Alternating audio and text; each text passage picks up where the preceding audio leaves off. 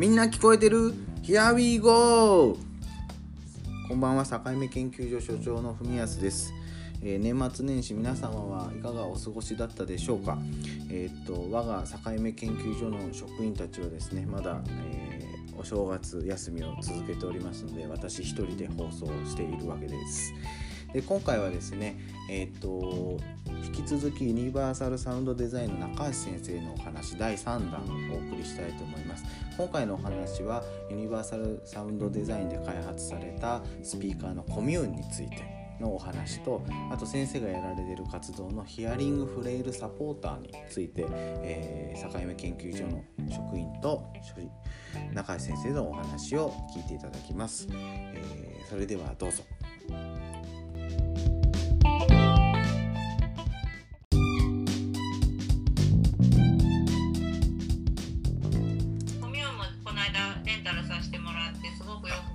ざいます。はい。いやもう本当にあれはやっぱり一回使うと本当によくわかりますね。そうですね。使ってさえいただければはい、ですね。とってもよくもう明らかに違うっていうのがやっぱりみんな分かってくれてそうですよね。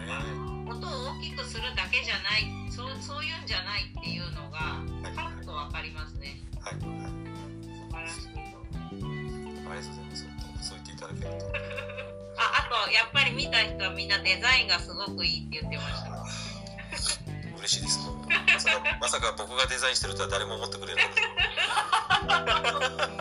そんなにクリエイティブなことできるんですかって言われちゃう。いやいやいや、こだわりをやっぱり感じますよ。すごくおしゃれなんで。ありがとうございます。いい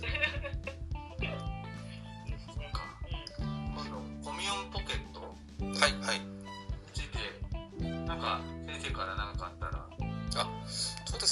うど今、クラファンで、もう来週月曜日には終わっちゃいますけど、えっ、と、まあ、え箱型の集音機ですよね。まあ、俗に言うですね。まあ、こちらを出させていただきますけど、まあやっとあのコミューンはそれなりに大きいので、小型化したかったんで、あのポケットサイズにっていう形で収めました。で、耳かけ型っていうのもいろいろ考えたんですけど、まあ、ちょっとハードルが高い部分と、あの高齢者の方結構リサーチしたんですけど、あのちっちゃいとなくしちゃうと。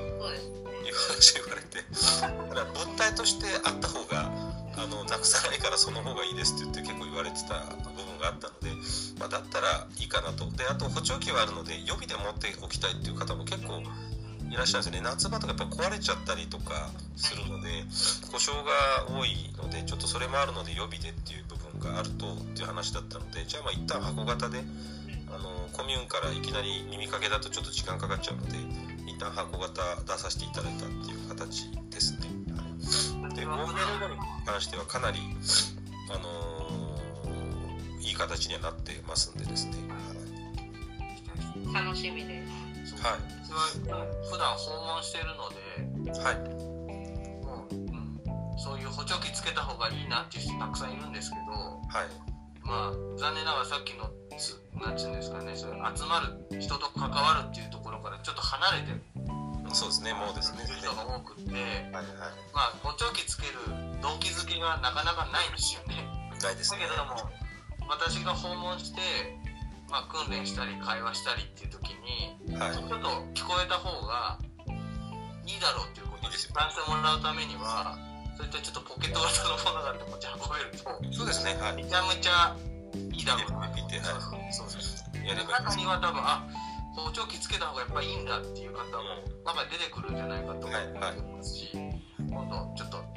い。ぜひできたら、あの見たいと思います。さっきがあるのでちょっとぜひ聞いていただければ今ちょうどあのヘッドホン部分を今最終調整したんですよね。であともう一つがあのあれなんだっけな。プリセットをちょっといろいろと今あの東京医療センターの和野先生といろいろやっててですねプリセット最終のところちょっと決めたいなと思ってるんですけど今いろいろと機能はこれ入れてあの課題音抑制とか入れましたので、はい。まあ、これも難しいんですよね。調整をしなきゃいけなくて。どこまでが課題になるのかっていう原因のところを微調整しないとあの気をつけないとあのくしゃみであの なんか普通に何かの入力が入るとダメなんですよ。咳するだけでも課題がかかっちゃったりするん。であ難しくてそれもちょっと今やってまあ原因でだけ見てるんでですね。やってますけど。でもこの高温明瞭度はかなり上がりますので。はい。先生もびっくりされてました。いいですね。はい。めっちゃ期待してめちゃくちゃ。まあ、原因を入れないでこんだけ上がるんでですね。40デシベルでラジと比べてこの40%変わるのはちょっとやっぱりすごいねって言っていただいてですね、まあ、最大最大基地で上がるのはねあれですけども最小域値の状態でコミューンのポケットを入れた状態でこうなるのは結構すごいねって言っていただいてはい。なのでちょっとはい来て期待いただければと思いますので。頑張ります。もう少しお待ちいただいて。あのカフェでの登頂でも使えますので 僕らがつけてるとあの席が3つ先とかでも声が聞こえるのでええー。すごい。今日スパイスパイ利用でもできるかなと思います怖いですね。なんで拡張なんで県庁舎がつけると拡張ですよねもう自分の聴覚をさらにこう良くするみたいな感じになっちゃうので。